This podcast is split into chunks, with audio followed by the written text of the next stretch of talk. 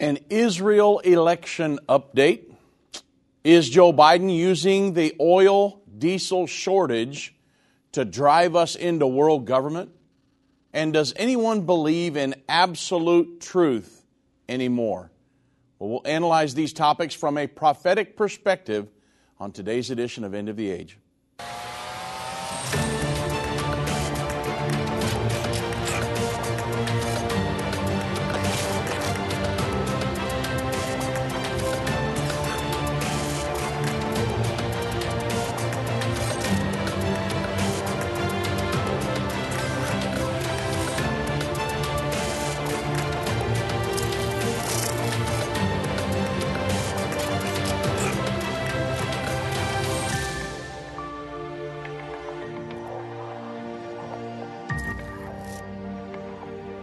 Good afternoon, everybody. I'm Dave Robbins with End Time Ministries. Thank you so much for joining me on this edition of End of the Age. Now, because Israel is such a focal point in the center of, of Bible prophecy, uh, especially concerning the second coming of Jesus Christ, we keep an eye on that very close, don't we? We want to know when is the peace agreement coming that's going to start the final seven years? When's the third temple going to be built? When's the sharing of the Temple Mount going to happen? So we've got to watch what's going on in Israel. Plus, we love the people of Israel, we love the Jews, and we have a college there. A lot of different reasons why we watch Israel very closely.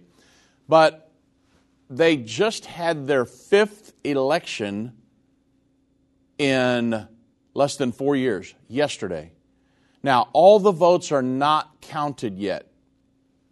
However, Newsmax and many, many other sources have reported that Israel's Netanyahu appears to score a comeback win. Now, again, I think as of me going on the radio, I just checked a few minutes ago, they're almost 87% of the votes that have been counted.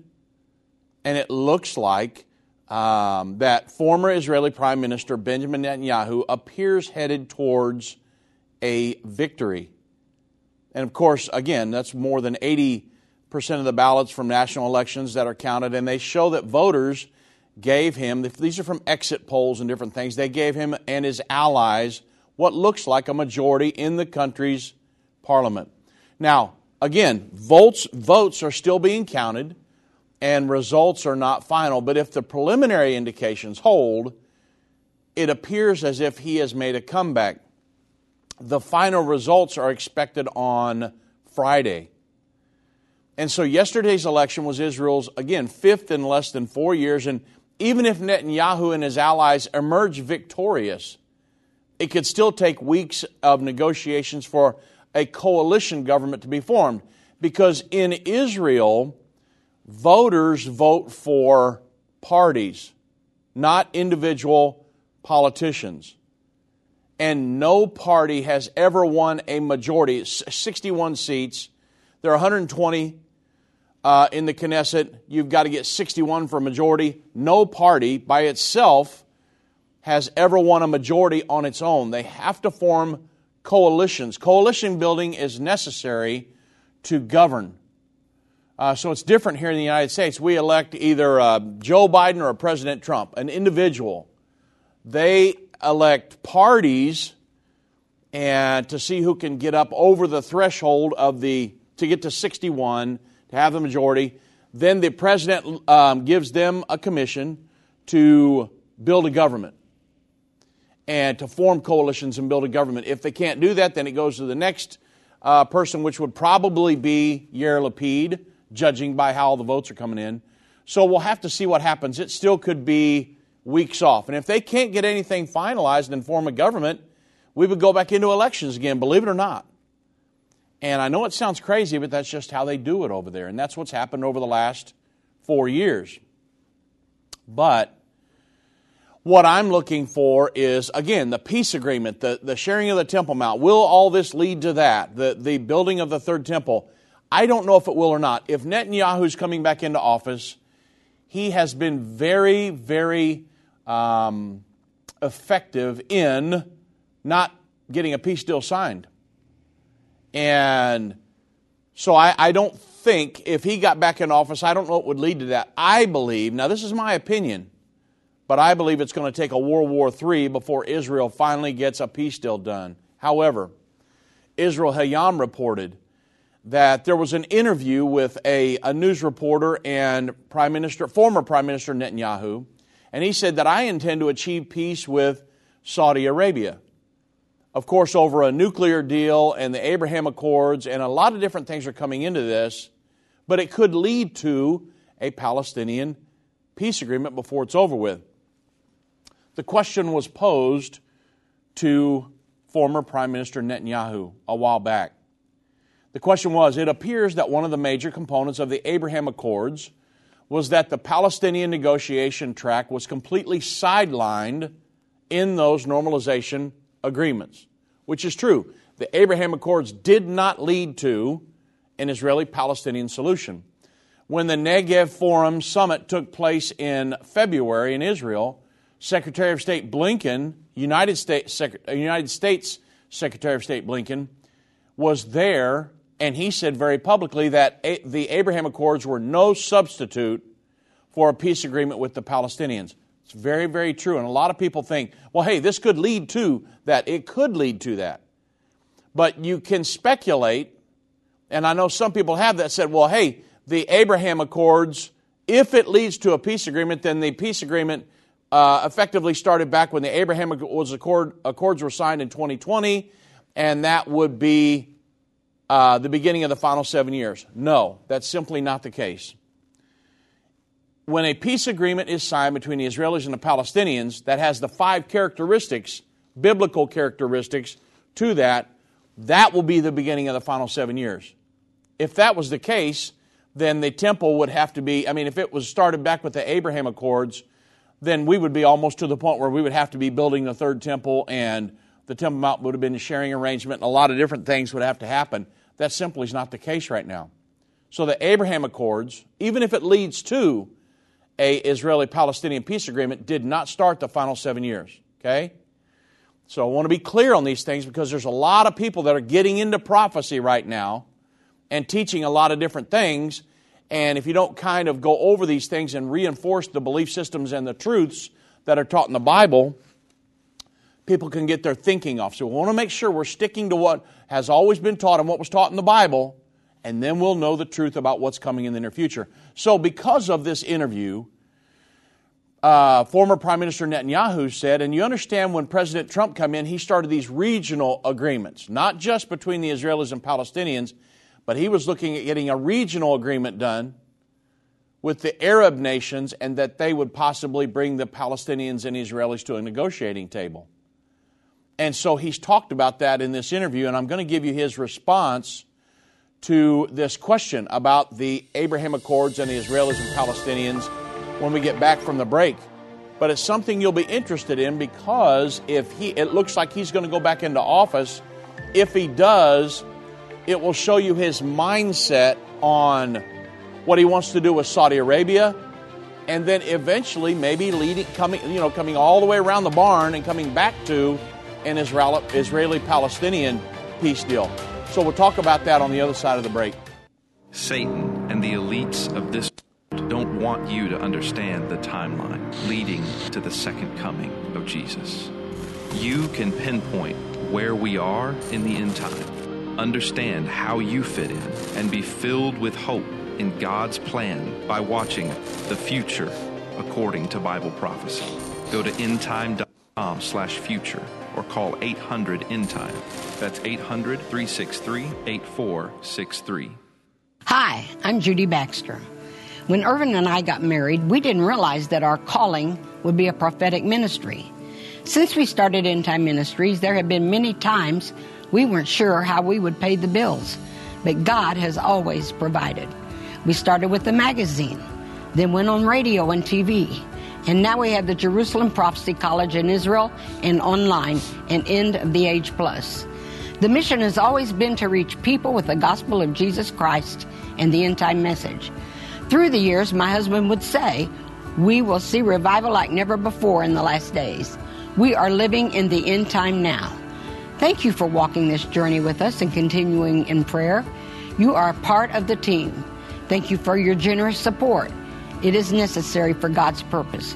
The most important thing is that you are ready when the Lord comes. Our hope is to help prepare you for that day. God bless you, and we love you. What if you could understand Bible prophecy? Dave Robbins, the host of the End of the Age television and radio programs, is holding a free prophecy conference near you. Gain peace and understanding about what the Bible says concerning end time prophecy. Call 1 800 End Time or visit endtime.com slash events for more information.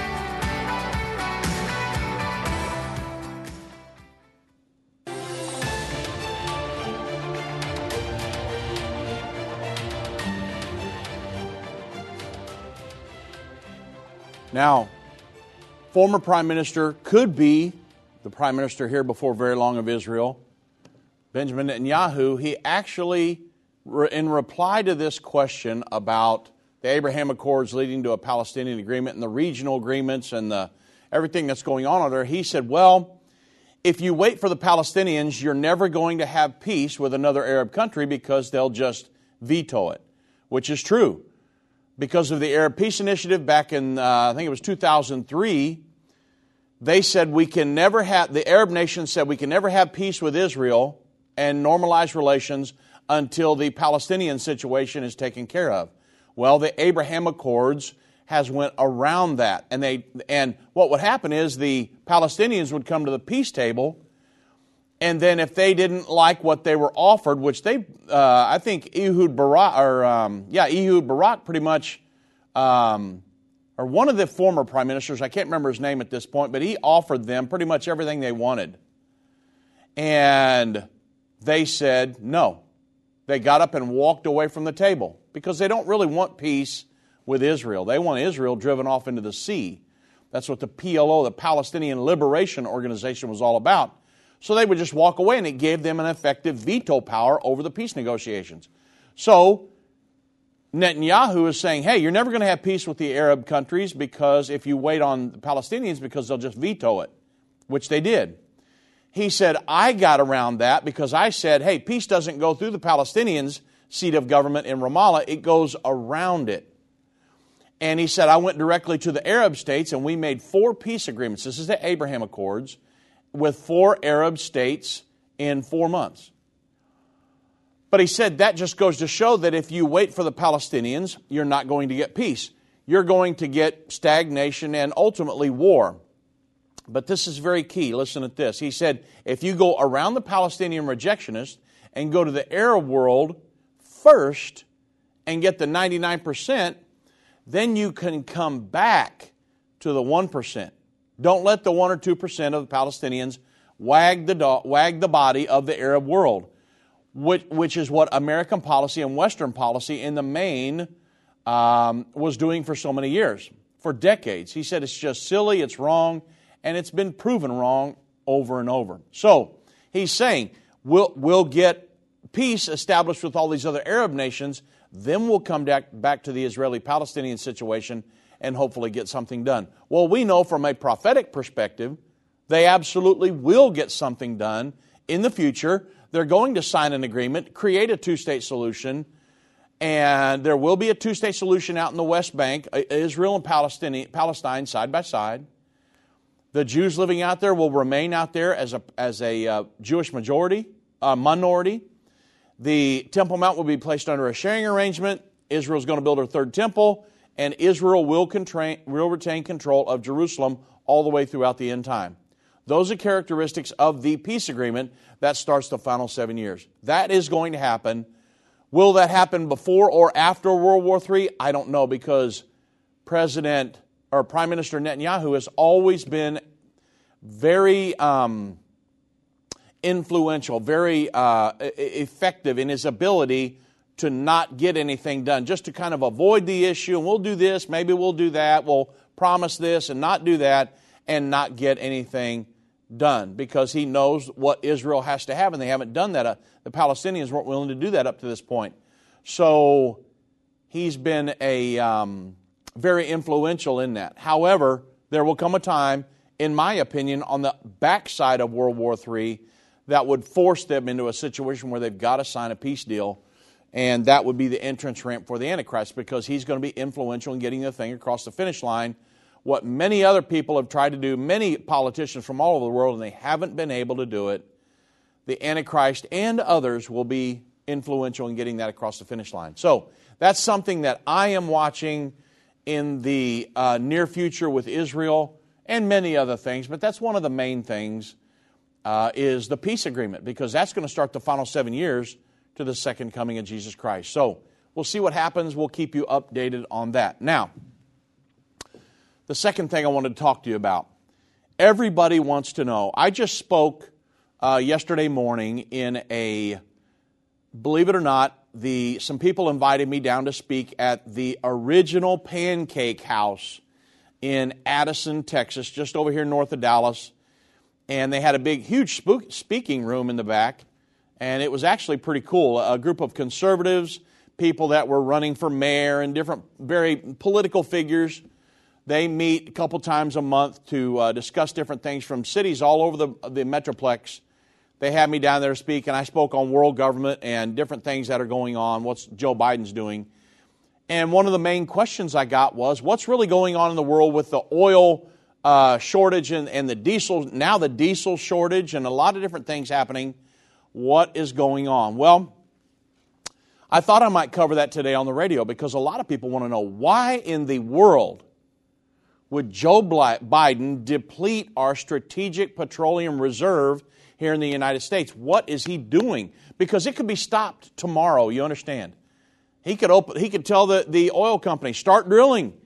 Let's fill that thing back up. And I mean, this is just crazy. But he won't do it. Why? And now we've got a diesel shortage. The worst diesel shortage we've, we've had in years and years and years. Why would he do that? Well, my question is to you Is Joe Biden using the oil diesel shortage to drive us into world government? It appears as if he's doing all this on purpose, right? What's his goal? Well, Joe Biden is a globalist. He believes in a world governing body, and I it's I am of the opinion that he's doing exactly what he's told in driving us into world government. Now, let's talk about that, and I'll bring i am going to give you some history, and then I'll bring you right back around to the uh, oil and, and diesel shortage and show you what's going on. So, when we talk about is he driving humanity into world government? Well, after World War II, the United Nations was founded as an international organization to maintain peace and security by developing friendly relationships between nations and promoting social progress, right? At least that's what we were told. The, the idea behind the United Nations, it sounded great until it was discovered that the charter establishing the United Nations was drafted by a communist spy. Alger Hiss was convicted of perjury for lying about being a communist spy while he wrote the um, United Nations Charter.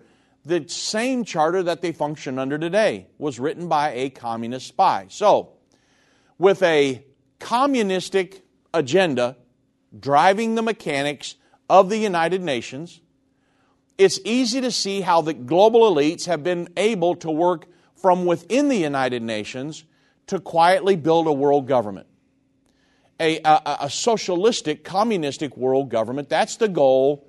And promoting the belief of this global warming, uh, human induced global warming, which leads to climate change, this propaganda, that's one of the number one vehicles that they use to reach the goal because it's all about wealth redistribution, which is one of the number one planks behind of socialism.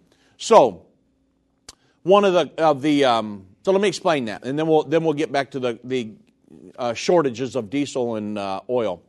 One of the core belief systems of socialism is that most conflict in society stems from the ever broadening gap between the wealthy and the poor, and that the their contention is that the wealthy are always, they're the ruling class, and they will inevitably use their economic power to enforce their will on the less fortunate. That's why we need to, you hear it all the time in the news, we need to tax the rich.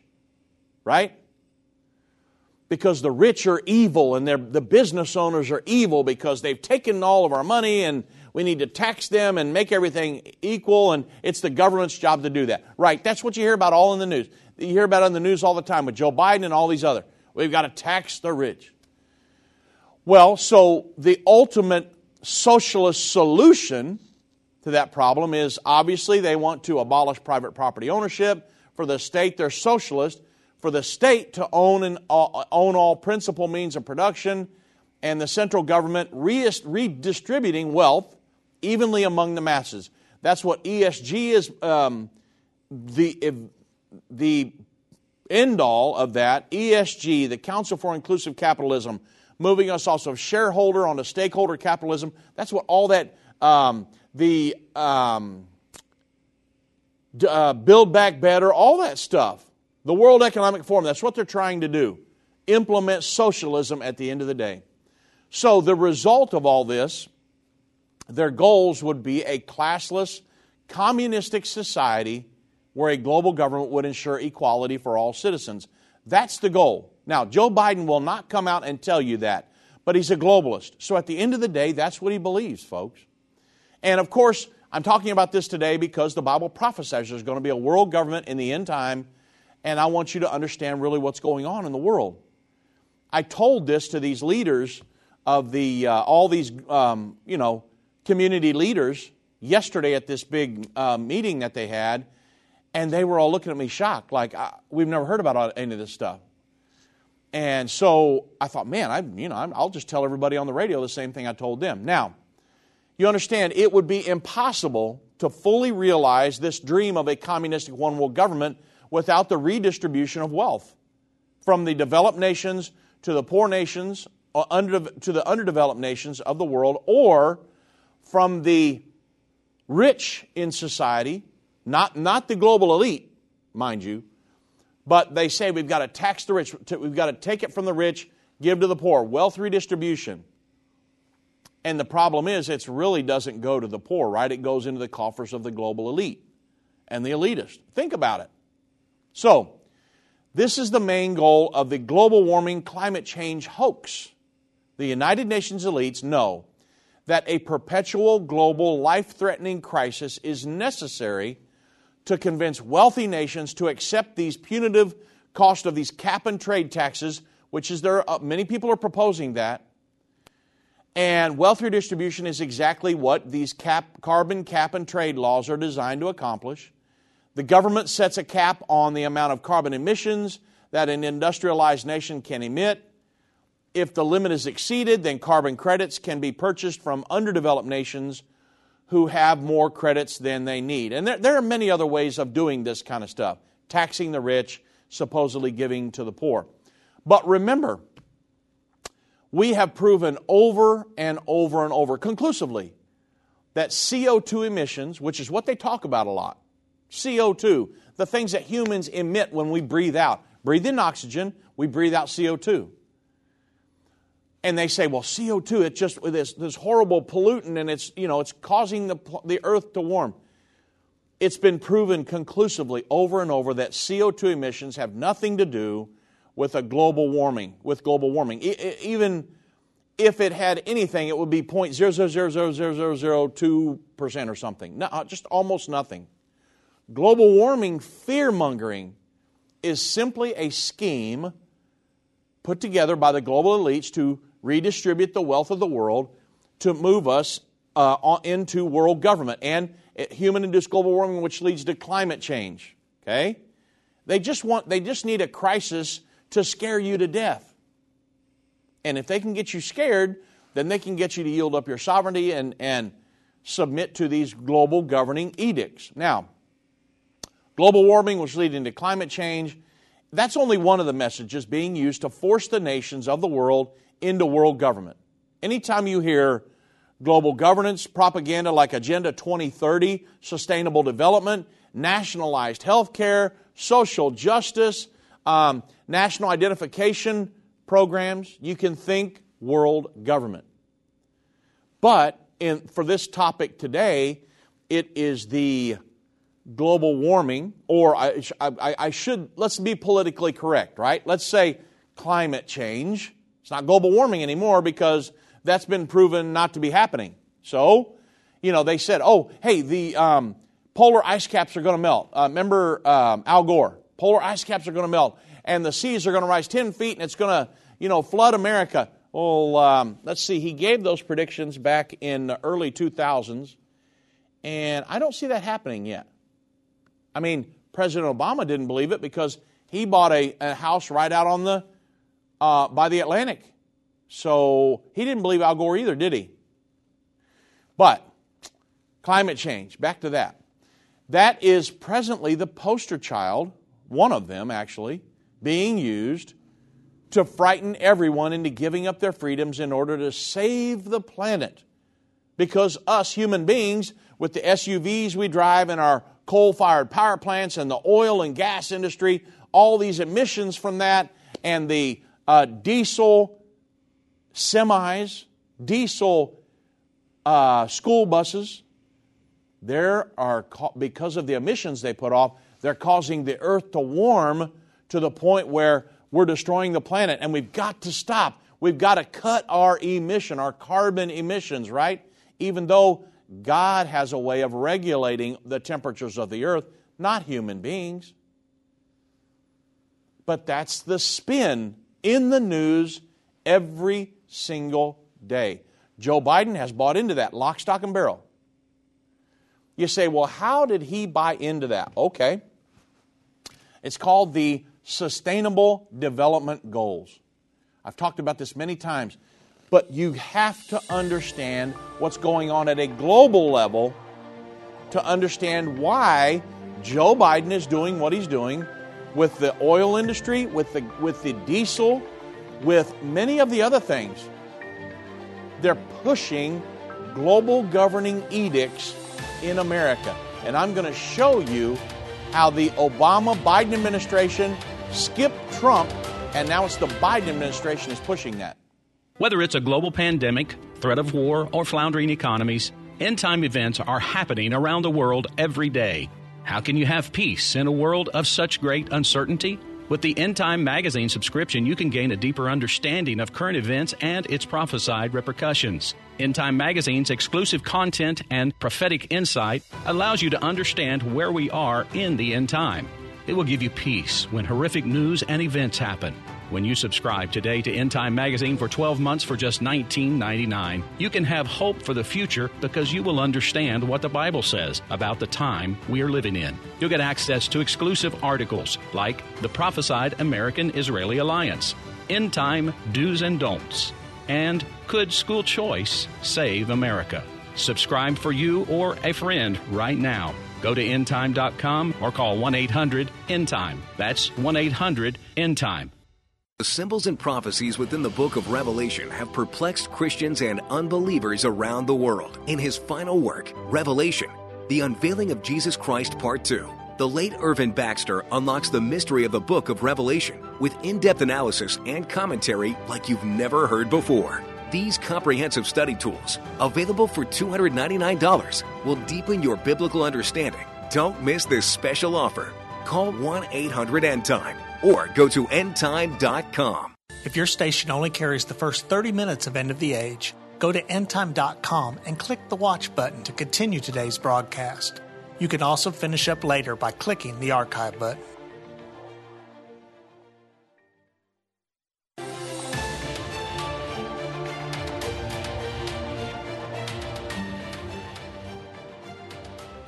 All right, everybody. So, I've told you many times that Joe Biden is a globalist.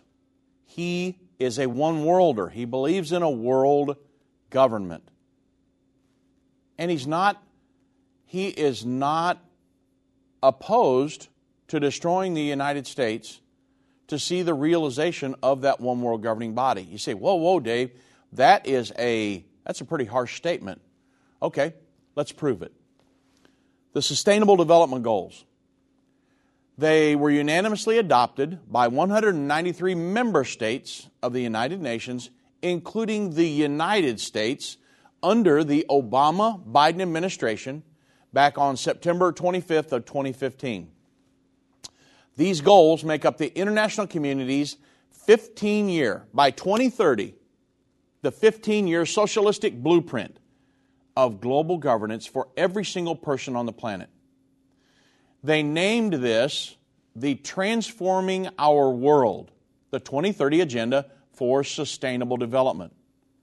And the goal is a universal policy agenda designed to convert the nations of the world into a global community governed by the United Nations. Okay?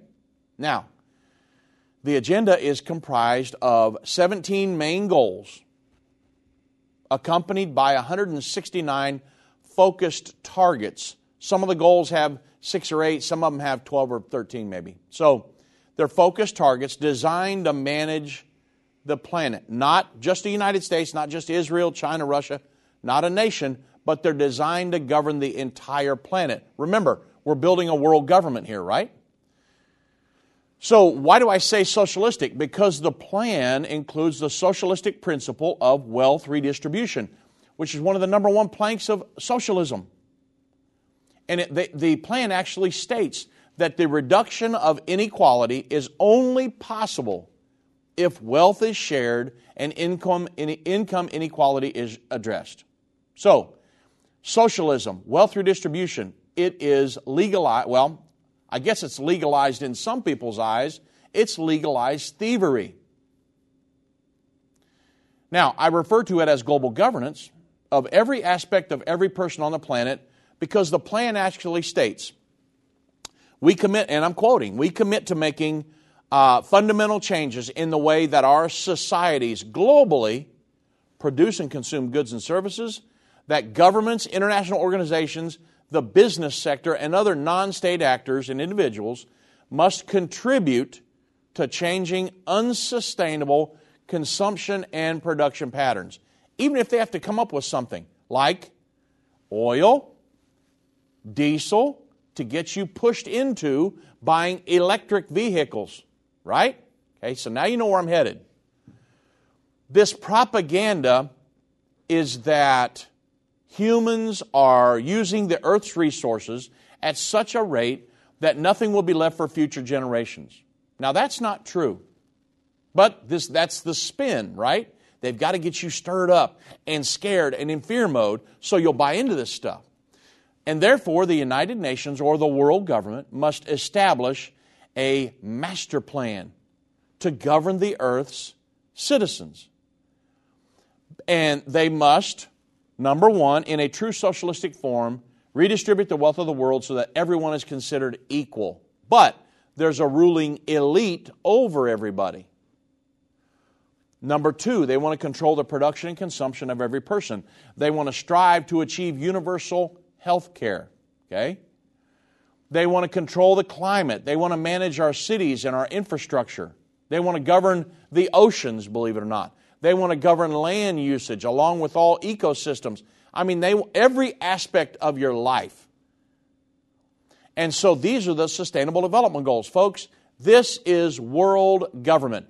The, these used to be called the Millennium Development Goals. Now they're called the Sustainable Development Goals.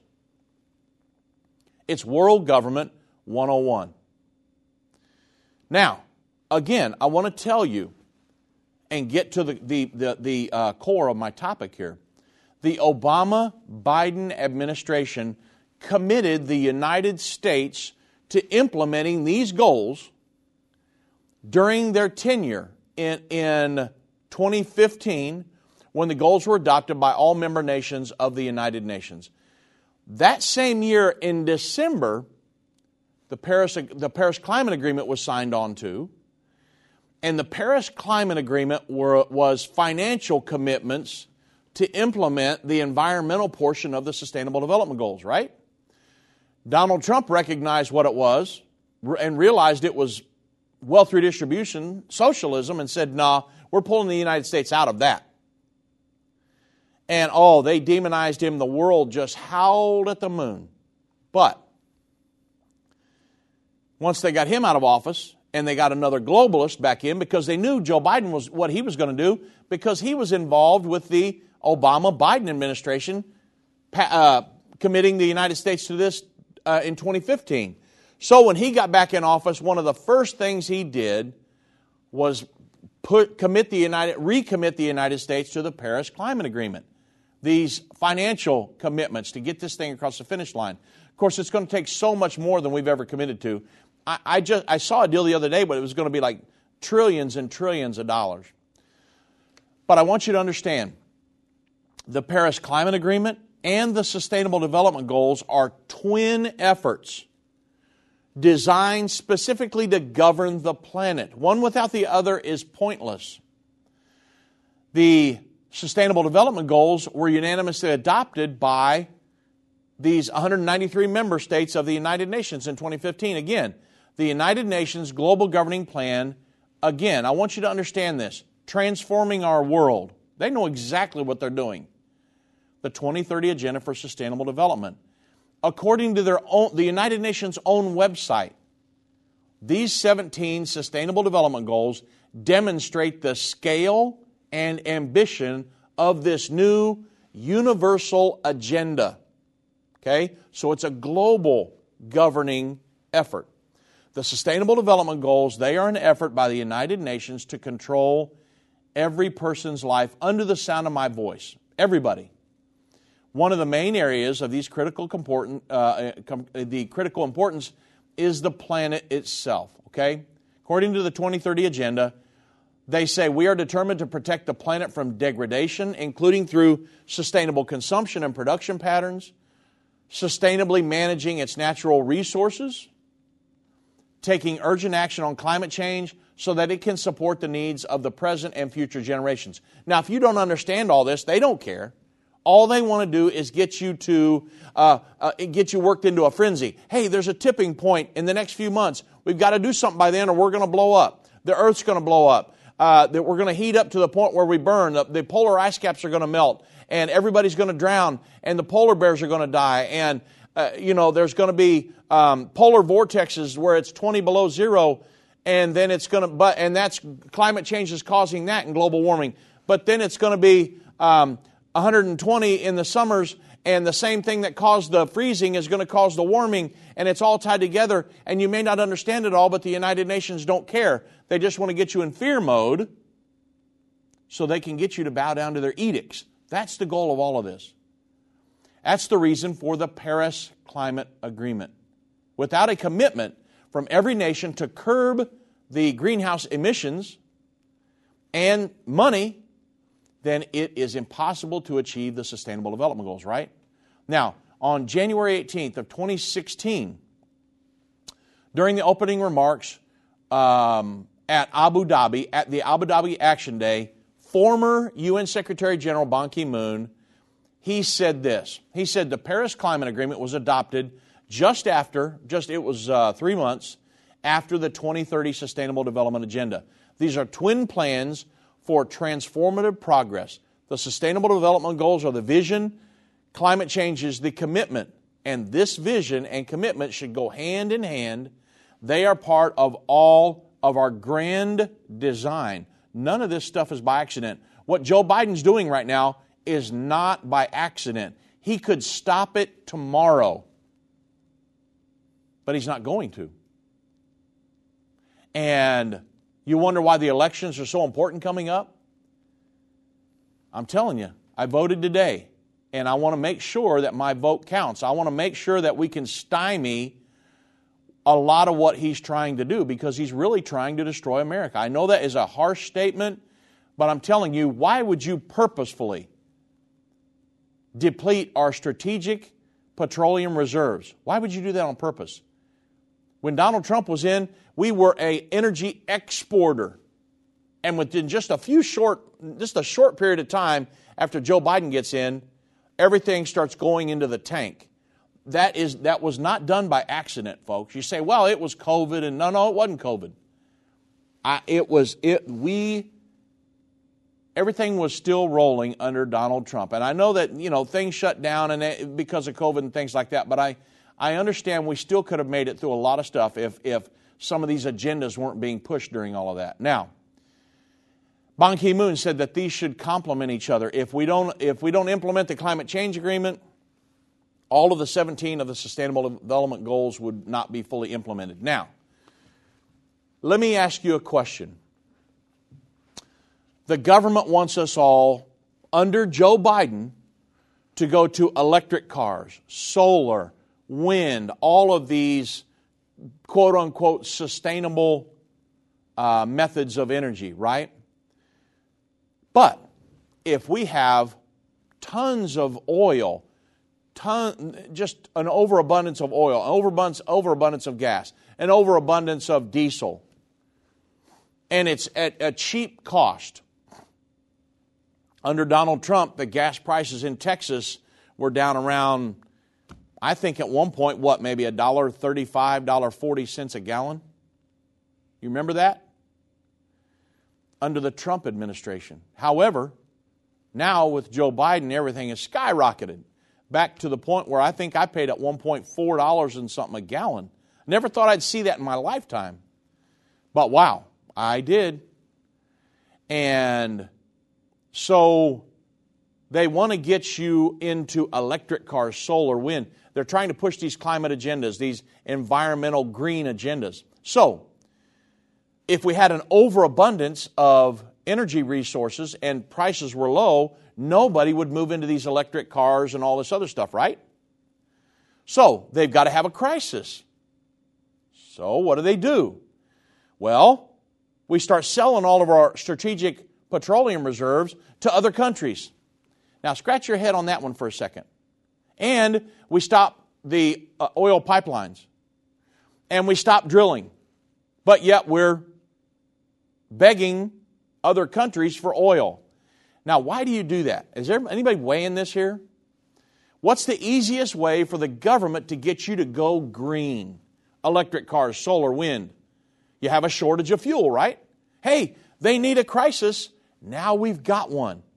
Hence the selling of our petroleum, uh, strategic petroleum reserves and the diesel shortage. You want, you want these truckers to have to go buy electric semis. You have a diesel shortage. What else are they going to do? We can't do without food. We can't do without shipping and stuff. So, all of the big ships and diesel semis and all these things that run on diesel, something's got to be done. We've got a diesel crisis now. We've got an oil crisis. And so something has to be done. Well, hey, a great fit is what the government's been telling us all the time. Um, solar and electric cars and all these other things. You say, well, I don't know if they're pushing that, Dave. Well, wait till after the break because I'm going to prove to you that's exactly what they're doing. I've been part of the End Time family from the beginning over 30 years ago when my parents, Irvin and Judy Baxter, began ministry from the recliner in our living room. My name is Jana Robbins. I have the pleasure of connecting with our incredible partners every day. End Time is a small nonprofit that runs a high traffic website, a daily TV and radio show, the Prophecy College in Jerusalem, and more. Although we have less than 30 team members, we are able to serve tens of millions of people each month. We survive on the goodness of God and donations averaging about $50. If everyone hearing this message gave $22, our financial needs would be met for the year. If you only give to one cause per month, please consider partnering with End Time to help get the message of our soon coming King out to the world. Call us at 1 800 End Time to give today or go to endtime.com to become a monthly or one time partner.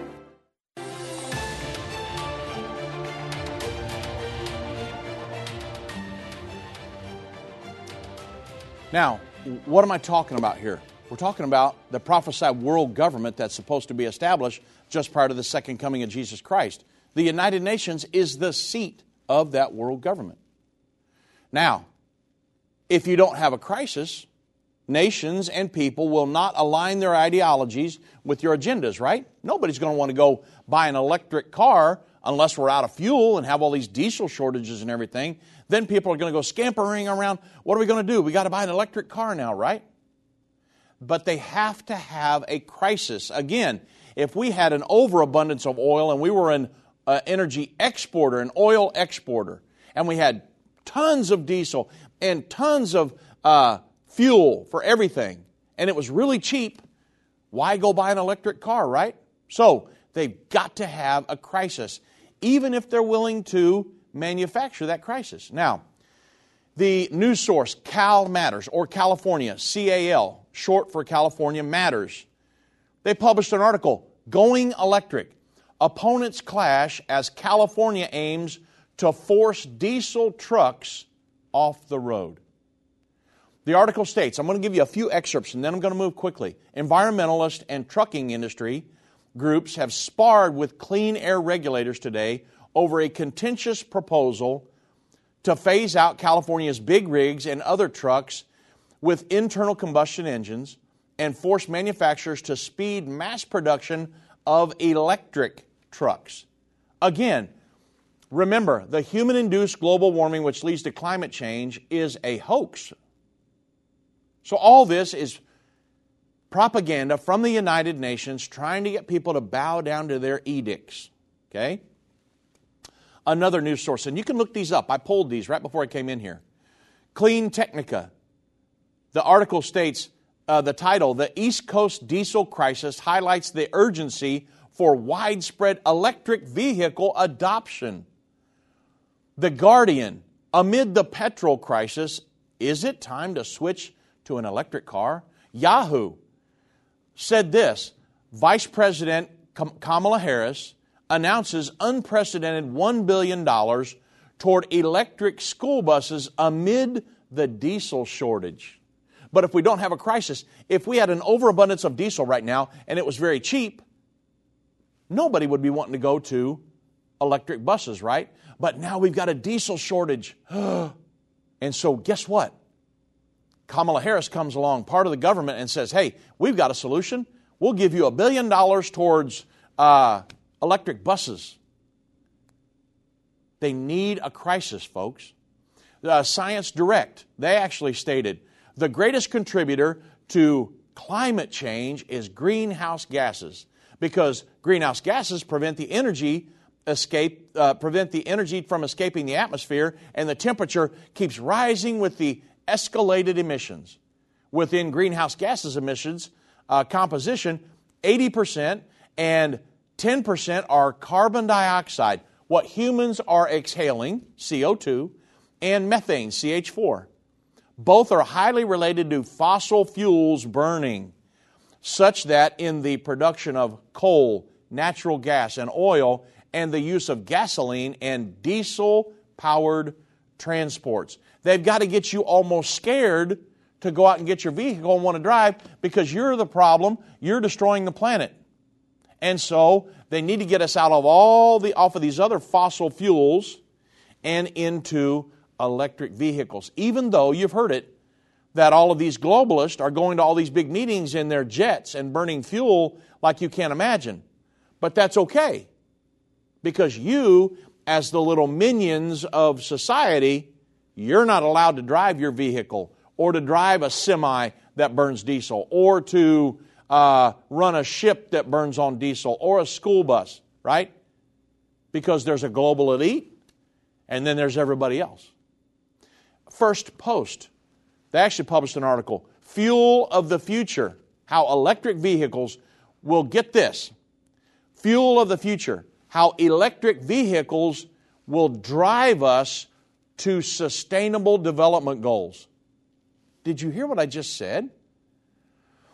This is an excerpt from the actual article. And this is why I wanted to go through the Sustainable Development Goals set up in 2015 by the United Nations General Assembly. The Sustainable Development Goals, or the SDGs, are 17 interlinked global, design, global goals designed to be a blueprint to achieve more sustainable future for all. Electric vehicles will play a big part in achieving these goals in a time bound manner. Now, I told you the Sustainable Development Goals are a socialistic blueprint to govern every single person on the planet. And they've got to have, this article is telling us, they've got to, they're going to use electric vehicles as driving us into and helping us uh, realize these sustainable development goals. I, I can't, I'm not making this up, folks. Joe Biden is all on board with all of this. He and President Obama committed the United States under the Obama Biden administration in 2015 to the Sustainable Development Goals.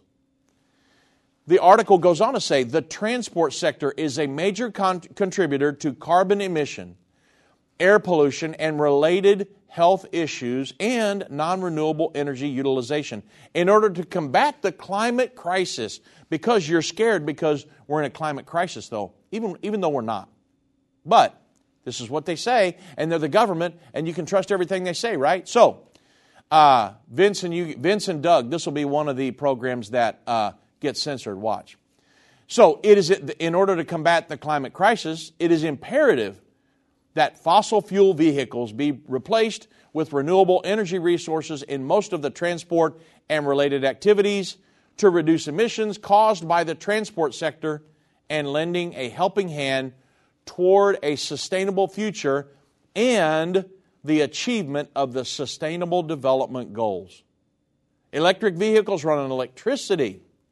These electricity using vehicles do not consume fossil fuels, which in turn reduces the carbon emission.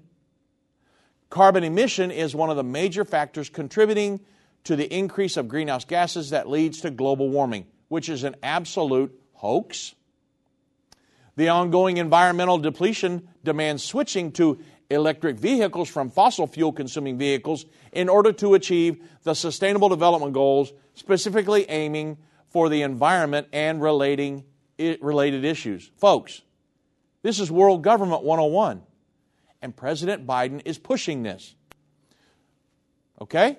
So, the Thomson Reuters Foundation, they published an article, an opinion piece fossil fuels and the Sustainable Development Goals are incompatible. The progress towards the Sustainable Development Goals will be extremely difficult in our warming world. The, the longer states wait to phase out fossil fuels, the more suffering that will ensue. Okay? So it's your fault now. Freddie Daley is a research associate with the University of Sussex and co author of Fueling Failure How Coal, Oil, and Gas sabotage all 17 Sustainable Development Goals. So they've got to be done away with, right? So, hey, what's one of the quickest ways to deplete our strategic petroleum reserve? Sell it. Patrol. Now, th- I, that was Dave Robbins. That was not the article. I'll jump back to the article. Political leaders gather uh, for the United Nations Stockholm 50 uh, this week. This was a few months ago. An environmental conference that hopes to accelerate the implementation of the UN Decade of Action to deliver on, the all, on all 17 Sustainable Development Goals by 2030. But it's unclear whether they will discuss the elephant in the room fossil fuels, diesel, oil, gas. 2030 must be a line in the sand, the article says, for the health of our planet and its people. Now, less than eight years away, 2030 is the year in which climate scientists say global emissions need to be half what they are today if we are to avoid the worst impacts of climate change. Now, you're scared right now, right? Because all of the um, these apocalyptic climate change tipping points that they've given over the years, all of them have all all those predictions have come to pass, right? Actually, guess what? Not one of them have. Uh, in all of Al Gore's um, what was the movie called? Inconvenient Truth. You know that I don't think any of those climate predictions have come to pass. Okay? But you still got we, we've still got to keep you scared though. We got to keep you in fear mode because you won't get a, you won't go out and buy an electric vehicle unless you're scared. So, it is also the year the article says where governments are forecast to have produced 240% more coal, 50% more oil and 71% more gas than is consistent with holding global temperatures at 1.5 degree Celsius. A new, report, a new report launched at the Stockholm 50 makes the case that the exploration, extraction, refining, transportation, and combustion of fossil fuels are undermining both our climate and every single SDG. Well, to that I say, Boys in South Texas, Louisiana, Oklahoma, drill, drill, drill. Because I want to be energy independent. I want the United States not part of this world governing body. I want to be away from that. And I say drill. Let's be an energy exporter. Let's get America back to where it was. I'd like to see a dollar 35 a gallon gas again and our semi trucks be able to operate and everything going. And they could make that happen if they were not so eaten up with this global governance that they're trying to push. The article goes on to say make no mistake, fossil fuels are the primary driver of the climate crisis. Guys, every time I hear that, uh, it goes on to say responsible for 86% of global CO2 emissions over the last decade. Fossil fuel infrastructures also have direct impacts that disrupt human and environmental systems from poisoning waterways to oil spills, driving species to the brink of extinction. Because oil spills happen every day, right? Nah, no, no, no, no. Every once in a great blue moon does an oil spill happen. Uh, they say achieving the SDGs by 2030 is a monumental task in its own right. But when you consider the long shadow that climate change is casting over all of humanity and the continued expansion of fossil fuel production, but not in the United States, though, I, I might add, it may become an impossible endeavor. The latest IPCC report, which is the bought and paid for scientist by the United Nations, I just injected that. The IPCC report stated that around 40% of humanity are highly vulnerable to the impacts of climate change. Amongst this already large section of the global population, there are approximately 1 billion children, nearly half of all the children on the earth, who are deemed extremely high risk to the impacts of climate change. Now they're appealing to the mother and father in us all, right? The children are at risk. The children are at risk from global governance, is what they're at risk from. Terms like high vulnerable and extremely high risk fail to illustrate the everyday experience of the crisis that is, is unfolding. So it makes you want to go right out and buy an electric vehicle, doesn't it? I mean, that's what they're hoping. So, if you really wonder what's going on with the oil and, and why would they sell our strategic petroleum reserve, why the diesel shortage and all of this other stuff, you got to step back and look at the picture at, from a, the, a big perspective. The Sustainable Development Goals. They're saying that fossil fuels are keeping the Sustainable Development Goals from being implemented, and they are going to work to get rid of them. Joe Biden's a globalist. He believes in the Sustainable Development Goals. He believes in world government. So, what's he going to do? He's going to attack fossil fuels. He told President Trump in the debate we need to move off of the oil and gas industry.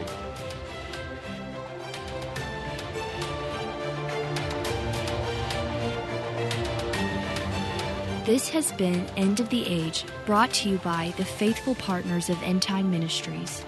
If you're not currently a partner with End Time Ministries, or if you would like more information, we invite you to call us at 1 800 End Time. That's 1 800 363 8463, or visit us online at endtime.com.